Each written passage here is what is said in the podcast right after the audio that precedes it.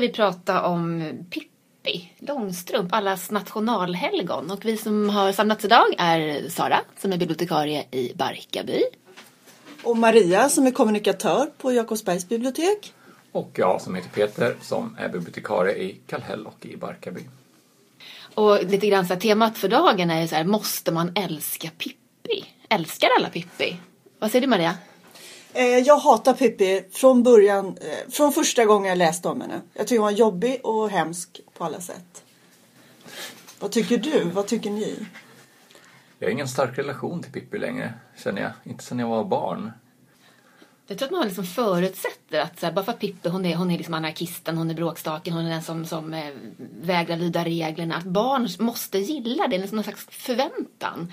Eh, I själva verket så kanske det är vuxenvärlden som gillar den här regelbrytaren och fötterna på huvudkudden och eh, nej, men den, den som jagar upp poliserna på taket och som inte gör som hon blir tillsagd. Men i alla fall jag som barn var ett sånt extremt lydigt och försaktigt ett barn. Jag tyckte det var skitjobbigt att man förväntades vara någon slags anarkist.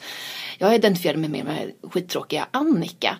Eh, och det var ju helt fel upplägg. För hon skulle ju vara ja, men, någon slags fortsättning på Beskovs duktiga Annika och vem ville vara henne?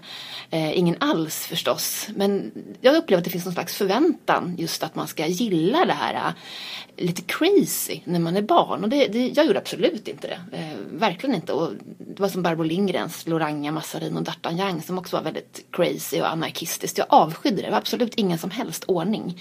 Eh, och ja Ja, men kan det vara så att vuxna tycker det är roligare med rebelliska barn än barnen själva? Jag menar barn är ganska konservativa och vill liksom ha ordning och att det ska vara rutiner och... Ja, det kan nog ligga något i det. För mig så tänker jag att Pippi är mer som någon som precis har tagit studenten. Som liksom, nu ska vi ut och åka. Och sen Tommy och Annika är någon som liksom kanske är 27-28 och har förstått så här, där har man bränt alla CSN-pengar och så får man ta konsekvenserna sen. Man har inte den här kistan med guldpengar längre. Nej, det, är, det är ett brutalt uppvaknande när man har passerat de här studieåren och inser att eh, man typ måste göra rätt för sig och inte har varken kistan med guldpengar eller, eller pappan som kan då få åt sig nya åt en. Ja, alltså inte... Annika, de är gamla liksom. De ja, men de är förnuftiga, ja, kloka. Men de, har, de har förstått att man kan inte hålla på så här om man ska bli någonting när man blir Nej. stor. Man lämnar studentrummet och klippt håret och... Det är en väldigt bra metafor ganska den här kistan med pengar som egentligen bara är CSN-pengarna som, som tar slut inom tre, fyra år. Sen sitter man där. Med lång näsa och...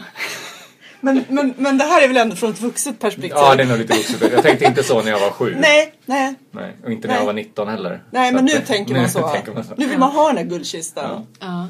Det, det, men det är förstås så det är. Det är liksom den vuxnas längtan efter den här äh, frihetstiden som man upplevde under studenttiden. Förstås.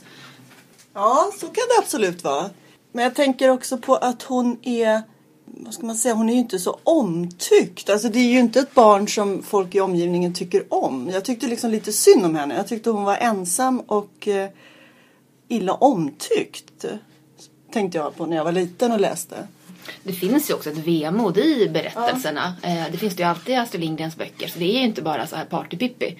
Utan det är när hon sitter ensam och festen är slut och alla går hem till sina föräldrar. Då är det ju kanske inte så jättekul i det här regellösa Villa Villekulla längre. Utan det är, det är lite ensamt. Så det, det perspektivet finns ju också på Pippi. När alla har gått hem från festen. Då sitter man där på sitt studentrum. Jag minns att jag tyckte synd om Prussiluskan när jag var liten. Ja, ja men, Men precis. Hon gör ju bara sitt jobb. Hon, hon ska ju se till att Pippi har någonstans att bo även när, när kistan är slut. Just så, vad får det. hon för det? Vad är tacken för det? Nej. Ja, det är synd om alla i Pippi Det egentligen. kanske är det. Ja. Ja.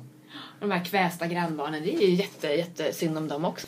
En av vår tids stora tragedier kanske. Ja, ja, just det. Pippi är egentligen en tragedi. Som barn ska läsa. Eller? Egentligen vore det precis det som barn inte ska läsa. Välkommen till, till vuxenvärlden. Läs absolut inte Pippi. är det slutsatsen för ja, jag dagen? tror att det är... Jag, det, jag tycker det är en bra slutsats, verkligen.